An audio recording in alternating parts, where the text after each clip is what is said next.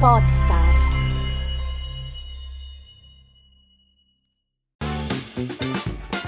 Ciao, sono Esther Memeo e questo è Podcast per il Business. Lo spazio in cui condivido idee e spunti pratici per aiutarti a rendere il podcast un alleato strategico per il tuo business. Bentornato o bentornata a una nuova puntata di Podcast per il Business.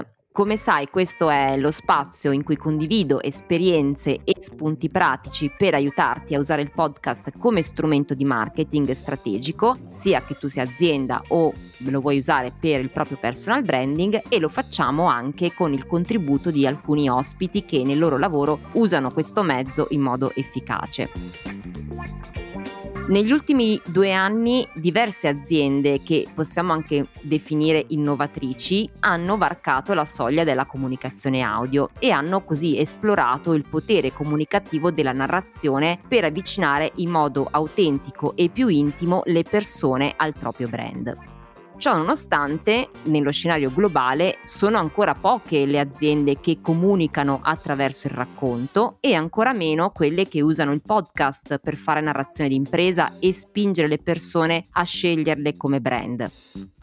Perché è così difficile per le aziende farlo? Quali sono le leve che invece possono attivare per avvicinare le persone al proprio brand grazie al podcast? Ecco, di questi argomenti parleremo oggi con un ospite che ho avuto il piacere di conoscere durante l'ultima edizione del Festival del Podcasting. Lei è Gaia Passamonti, umanista, corporate storytelling strategist, fondatrice dell'agenzia Pensiero Visibile e Storie Avvolgibili che si occupa proprio di branded podcast ed è autrice del bellissimo libro Podcast Marketing che ho letto ovviamente. Benvenuta Gaia a Podcast per il Business. Grazie Esther, grazie mille per l'invito, molto gradito e anche per le tue parole che hanno riassunto perfettamente eh, il mio percorso, quindi dallo storytelling alla comunicazione alla comunicazione audio per le aziende.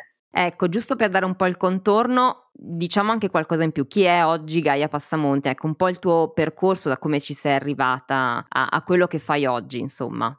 Ma guarda, diciamo che la prima parola che hai utilizzato, quindi umanista, è quella che un po' ha dato via a tutto il mio, il mio percorso professionale, nel senso che io faccio parte di quelle categorie, di quella categoria che una volta era ritenuta categoria debole, quindi donna, laureata in lettere antiche per di più e quindi proprio con pochissime possibilità di, di lavoro. E in realtà per me questa è stata un po' la molla sia per eh, avere da sempre una passione, una curiosità verso il mondo della narrazione e verso eh, tutte le discipline culturali che poi mi sono servite nel mio percorso professionale, ma anche un po' per dire ok, ma in realtà posso fare anche dell'altro che magari non è previsto dai percorsi tradizionali. E quindi ho iniziato, eh, dopo un, un, periodo nell'editoria, eh, che comunque insomma, mi è stato assolutamente utile anche sul tema podcast, ho iniziato nel 2000 a lavorare nella comunicazione, quindi prima in agenzie di comunicazione altrui e poi dal 2013, eh, insieme con un altro socio, ho fondato Pensiero Visibile proprio nell'idea che la narrazione fosse la leva principale per la comunicazione di oggi. E quindi poi da lì, in maniera, devo dire, abbastanza naturale, l'idea di portare la narrazione, lo storytelling per le imprese anche nell'audio è venuta un po' così di conseguenza, anche se eh, in tempi non sospetti. Noi nel 2015 eh, abbiamo avuto l'opportunità di acquistare uno studio di registrazione che era a Verona dove siamo, lo stavano dismettendo e ricordo benissimo che Alessandro, il mio socio, venne da me e mi disse: Oh, avremo questa possibilità, ma cosa, cosa, ne dici? No? Perché sembrava una cosa un po' stravagante. Però in realtà, a parte che insomma, tutti e due veniamo anche da, da percorsi di organizzazione di festival musicali e anche in parte dal mondo della radio, abbiamo detto: Beh, ma scusa, utilizziamolo per fare storytelling in audio. E, e, così è stato, quindi da lì è nata un po' la, la, scintilla che poi abbiamo portato avanti anche negli anni successivi finché nel 2020 quello che era un servizio di pensiero visibile, quindi la creazione di podcast per le aziende, è diventato un brand a tutti gli effetti, storie avvolgibili autonomo che produce sia podcast eh, originali che podcast branded per l'appunto.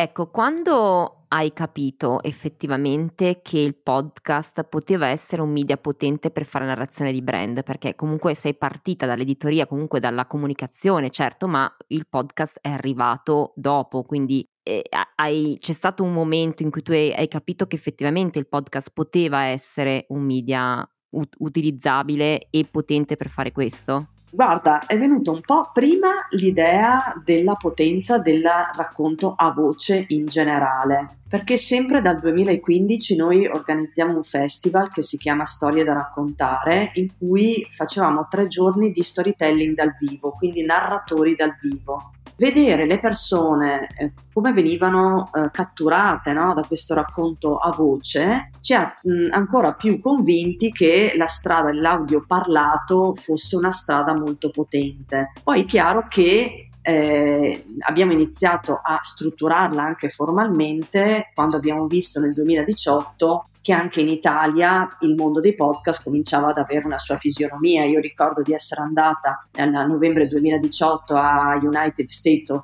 Podcast, che era l'evento di Audible per la prima volta in Italia, insomma, che radunava un po' tutto il mondo podcast e lì ho capito che effettivamente valeva la pena puntarci anche in maniera più decisa, eh, non solo per dire ok, è una cosa, facciamo anche questa cosa, ma poteva avere una sua fisionomia autonoma. Ah, vedi, questa parte non la conoscevo. È, è interessante capire l'evoluzione, no? partendo proprio da qualcosa che in realtà, come dici tu, è il, il, racconto parlato, in realtà ci appartiene già da tanto tempo, ma poi usando la tecnologia di oggi ha rivestito un ruolo differente ma molto utile. Ecco, una cosa che ho notato, tra l'altro sto leggendo un libro che parla anche di questo e la domanda che ti pongo ora mh, parte proprio da questo concetto. Diciamo negli ultimi due o tre anni c'è stata una rivisitazione della comunicazione di brand perché si parla più spesso di brand activism in cui gli obiettivi economici sono sempre più correlati alle azioni concrete che i brand possono fare sia in ambito sociale che in ambito ambientale. Quindi le persone effettivamente oggi sono molto più attente rispetto al passato all'impatto che un'azienda può avere sulla società. A questo proposito ti chiedo, visto che tu hai a che fare con le aziende, quali sono oggi i com- bisogni comunicativi delle eh, aziende e se hai riscontrato una differenza rispetto al passato. Allora, mm, è una domanda molto interessante, eh, anche molto complessa, ma cerco di, di sintetizzare. Partiamo dal tema del brand activism. Quindi prendere posizione, no? l'importanza del, per le aziende di prendere posizione rispetto alle grandi tensioni culturali e di farlo in maniera credibile perché altrimenti se è solo un activismo washing, chiamiamolo così, ecco, non funziona. Ehm, ecco, diciamo che questo, questo tema, eh, come anche quello di essere autentici, parlare di valori, parlare in maniera eh, reale, concreta e non solo per slogan, eccetera, è un tema che eh, appartiene alla, ehm, al corporate storytelling da sempre. Quindi, eh, fin da quando eh, all'inizio della, della, mia avventura con Pensiero Visibile, io ho fatto un, un master con Andrea Fontana su corporate storytelling che mi ha davvero aperto un mondo, cioè ha messo insieme quelle che erano mie, la mia formazione umanistica, comunque insomma la, la mia posizione anche come persona con tutto il mondo della comunicazione aziendale, ha un po' unito questi due aspetti, laddove per eh, fare narrazione d'impresa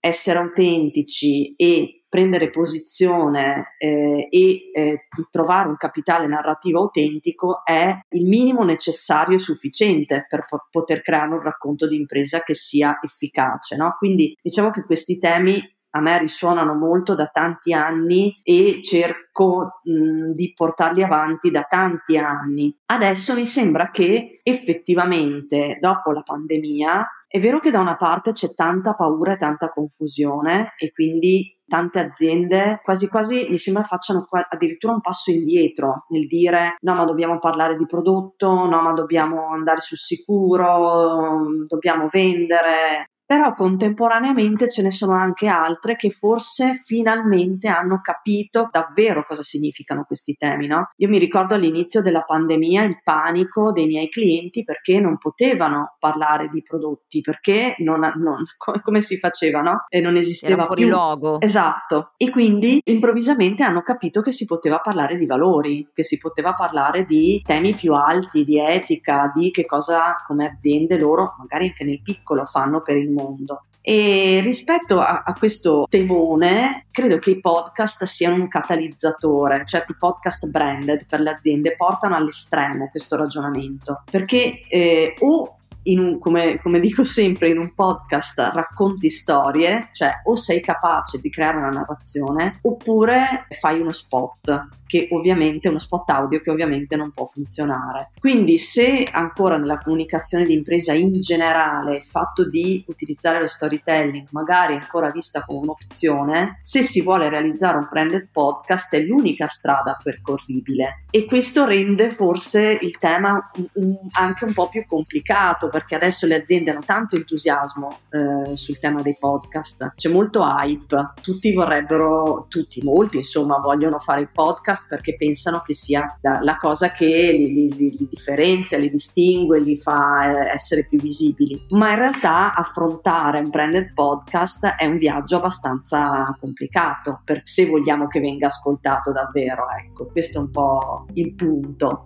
È vero, io ho avuto modo di parlare anche con qualche azienda, con qualche agenzia, insomma, che voleva mh, iniziare, come dici tu, ad affacciarsi al mondo del branded podcast, però ho notato che c'è ancora un po' di perplessità, di resistenza. Non so se questa cosa l'hai notata anche tu e in questo caso che cosa effettivamente hai percepito rapportandoti con queste tue aziende e anche che tipo di approccio hanno manifestato verso il podcast? Guarda, l'approccio è di, di chi chiama e, e, chiamano in molti, devo dire, è, è molto eh, entusiasta per l'appunto, no? È un mezzo nuovo, un contenuto nuovo, tutti o quasi tutti conoscono le statistiche, no? Quindi eh, che viene ascoltato a lungo, crea tanta community community, tanta relazione, quindi diciamo che gli uffici marketing l'hanno capito o lo stanno capendo l'efficacia e l'utilità che può avere. Dall'altra parte, eh, magari il tema viene appunto approcciato in maniera un po' facile, cioè si applicano le categorie de- con cui vengono approcciati magari i canali social o il sito o altri strumenti e si cerca di trasportarle nel podcast. Per cui alla fine tendenzialmente l'idea è vabbè, facciamo l'introduzione e poi facciamo l'intervista all'amministratore delegato, al, al cliente, al, che di per sé può anche andare bene come cosa, ma la domanda vera che le aziende ancora non si fanno è ok, ma in quanti ascolterebbero un podcast del genere? Perché appunto se il podcast è uno strumento, lo strumento per eccellenza che può allargare il nostro pubblico, portarci in territori narrativi nuovi, creare relazione con le communities, eccetera, dobbiamo parlare di cose che interessano i nostri ascoltatori e quindi bisogna conoscere chi sono gli ascoltatori e riuscire a creare un mondo narrativo eh, in cui coinvolgerli. E lì la cosa diventa più, più complicata, cioè non, non, molti sono pronti a questo ragionamento, ma neanche proprio a farsi la domanda successiva che invece io come da, da, mi metto il cappello dell'agenzia di comunicazione devo fare perché se poi ok ti vendo il podcast lo realizziamo ma lo ascoltano in tre comincerà a partire la, la voce per cui il rumor per cui ah guarda i branded podcast belli ma non servono a niente e questo è un po' il rischio secondo me che corriamo nel prossimo periodo no? che ci sia questa bolla un po' come è stato all'inizio quei siti quei social tutti vogliono fare i branded podcast tutti li fanno ma poi le KPI ormai il ROI, diciamo così, non c'è o è molto basso e quindi il, il mezzo viene accantonato immediatamente e sarebbe un gran peccato. Certo, diciamo che ecco, trasferire nel mondo del podcasting mh, mm, le stesse dinamiche degli altri canali è un po' un limite e non sarebbe l'approccio giusto perché appunto è un canale a sé che ha delle caratteristiche e delle peculiarità differenti, quindi effettivamente eh, sradicare un po' questo concetto detto no, di, di, di, voler usare questo mezzo al pari degli altri è un po' forse l'attività che bisognerebbe fare, un po' di educazione no, a, al mezzo, che probabilmente è solo una questione di prendere consapevolezza, di capire come funziona, quindi anche fare una corretta comunicazione al brand e, e spiegare loro quali sono i vantaggi, i pro e contro e come funziona questo mezzo. Sono assolutamente d'accordo. Ecco, in questo caso forse credo che la partecipazione, il coinvolgimento del brand nella riuscita di un progetto di branded podcast è importante. Cosa ne pensi? Sì, assolutamente, infatti per affrontare questo tipo di progetti ci vuole tanto commitment da parte sia di chi, eh, di chi li produce ma anche da, da parte dell'azienda che li commissiona.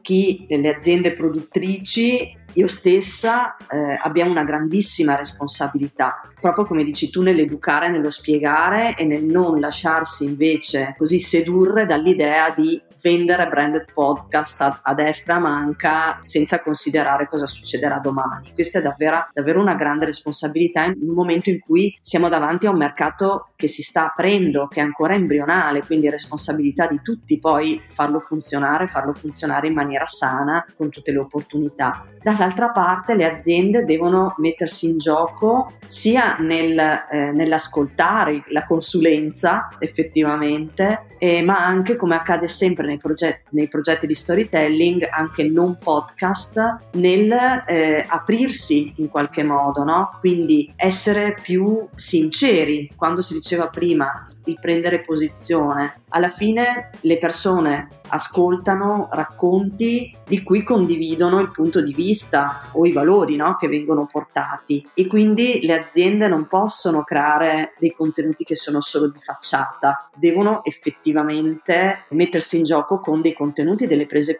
di posizione autentiche e concrete. E questo chiaramente è ancora molto difficile, spesso in Italia dove siamo abituati invece a mantenere sempre una certa, così, un certo formalismo, c'è diffidenza rispetto al fatto di dire un po' le cose come stanno, di essere, di essere autentici. Però sì, la, il, il, racconto è sempre 50% responsabilità di chi lo eh, emette e 50% responsabilità di chi lo riceve, insomma, quindi sono d'accordissimo con quello che dici.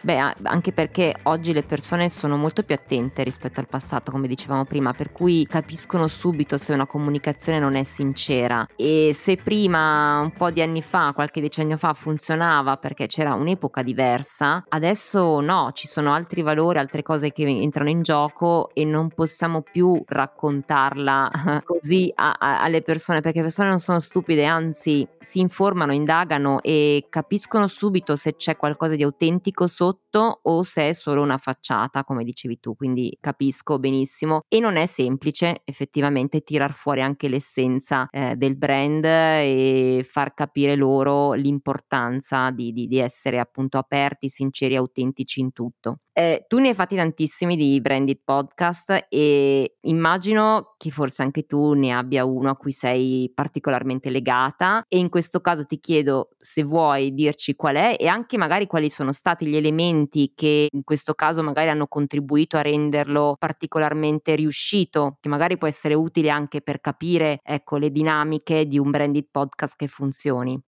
Certo, guarda, il mio preferito in assoluto è mm, un brand podcast che si chiama Cartografie che abbiamo realizzato per un'azienda che in realtà si occupa di, di informatica, di, di, di, dashboard per la customer journey, per, per, tracciare la customer journey online, quindi un tema apparentemente abbastanza poco romantico o narrativo se vogliamo, però qui l'elemento davvero fondamentale è stato che il cliente ci ha dato, ci ha concesso la massima fiducia nel dire eh, vogliamo fare un branded podcast, vogliamo farlo con voi, vi lasciamo totale libertà libertà nel proporci eh, la narrazione, il tema e come realizzarlo, eh, noi semplicemente lo firmeremo e quindi abbiamo potuto realizzare il progetto di storytelling perfettamente da manuale, diciamo, e, e quindi creando proprio, eh, andando a cercare quello che era il ponte narrativo tra un'azienda che appunto accompagna le persone nel loro viaggio attraverso i media digitali e il target che in questo caso erano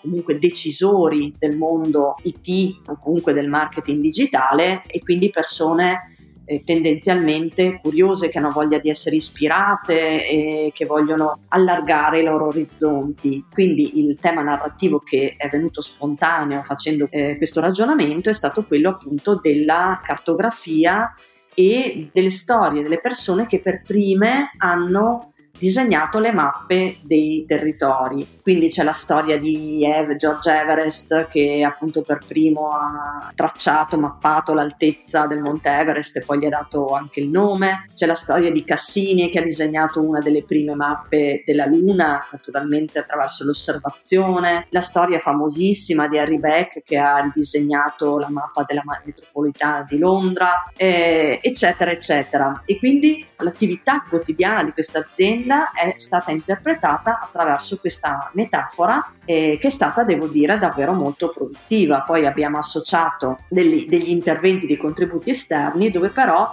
non andavamo a fare delle domande eh, relative ai prodotti o all'azienda, ma chiedevamo a, ai contributor che cos'è per loro una mappa, quindi cercando di portarli anche lì in un territorio molto più ampio e filosofico, se vogliamo. E quindi, ecco, mh, mm, in questo caso abbiamo davvero potuto fare un progetto che secondo noi era giusto e infatti eh, è stato molto apprezzato, ha avuto molti ascolti, ma al di là dei molti ascolti che non sono la KPI principale nel, nel, mondo del branded podcast, ha portato l'azienda ad essere considerata e avere l'attenzione di realtà che altrimenti l'avrebbero magari non l'avrebbero presa in considerazione, cioè ha, ha elevato il posizionamento eh, dell'azienda, che era alla fine l'obiettivo del, del lavoro. Quindi, eh, ecco, in questo caso un proprio gioco riuscito, direi.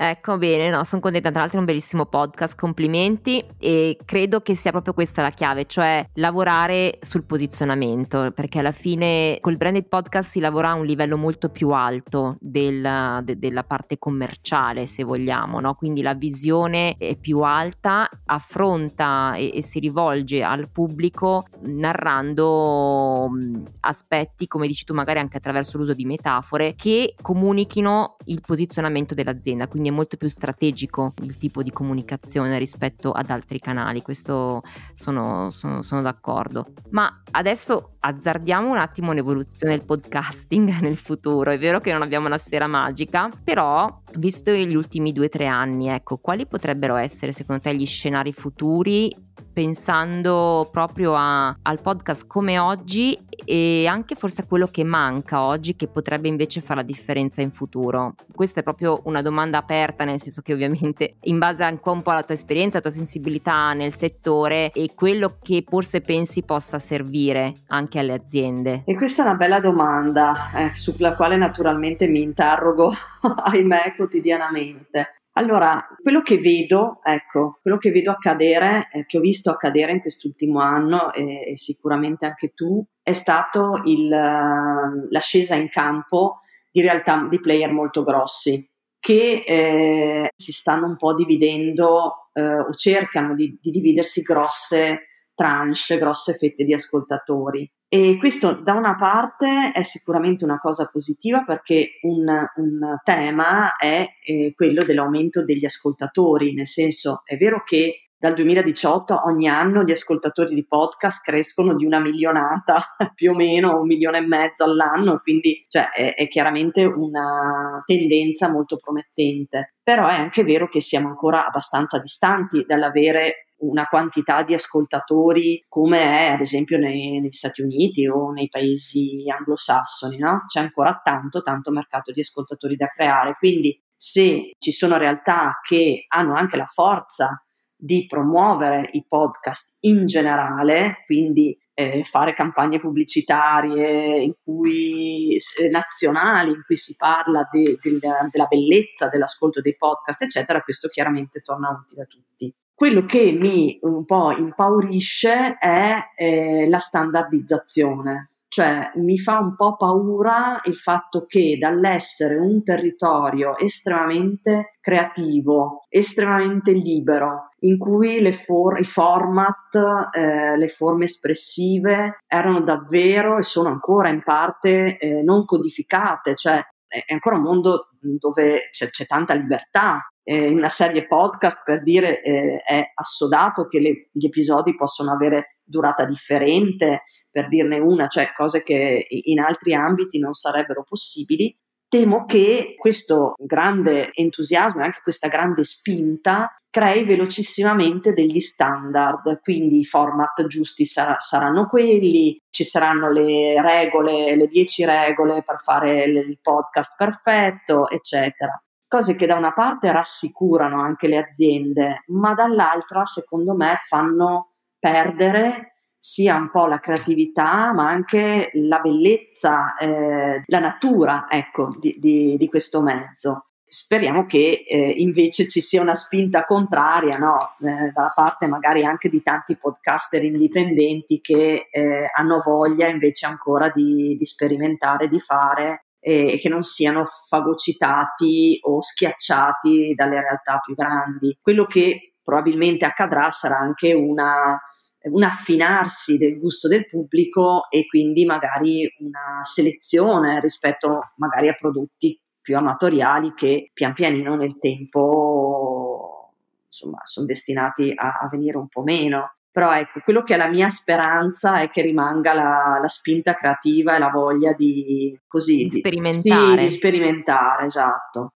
Sì, perché credo che la sperimentazione sia veramente la, la leva anche per osare qualcosa di più, che magari appunto in altri contesti già assodati, consolidati è più difficile mettere in atto, eh, mentre nel podcast quello che io ho sempre adorato è proprio la capacità di liberare la, la propria creatività all'estero e anche di, di, di concedersi perché è anche una concessione, quella di, di, di, di, azzardare, di usare qualcosa che non si era mai fatto e, e, calcare dei terreni, dei territori nuovi. Effettivamente sì, l'ingresso di player così importanti può aprire il mercato, ma può essere anche uno schiacciamento degli indipendenti. Faremo il nostro lavoro per evitare questo nel nostro piccolo.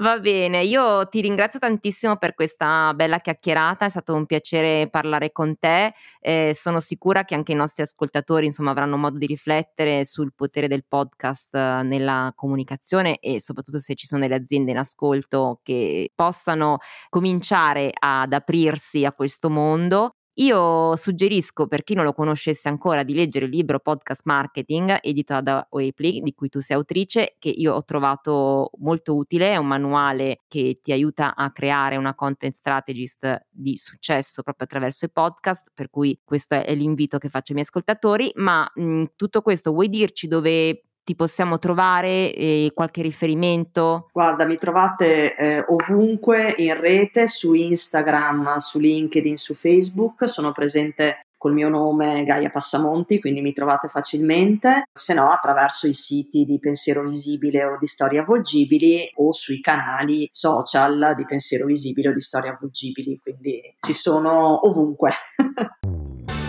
Benissimo, ti ringrazio ancora. Allora, per gli ascoltatori, Podcast per il Business torna settimana prossima con una nuova puntata e vi ricordo che invece sul sito estermemia.it trovate poi anche tutti gli approfondimenti delle puntate. Grazie ancora e a presto. Grazie Esther, grazie a tutti gli ascoltatori.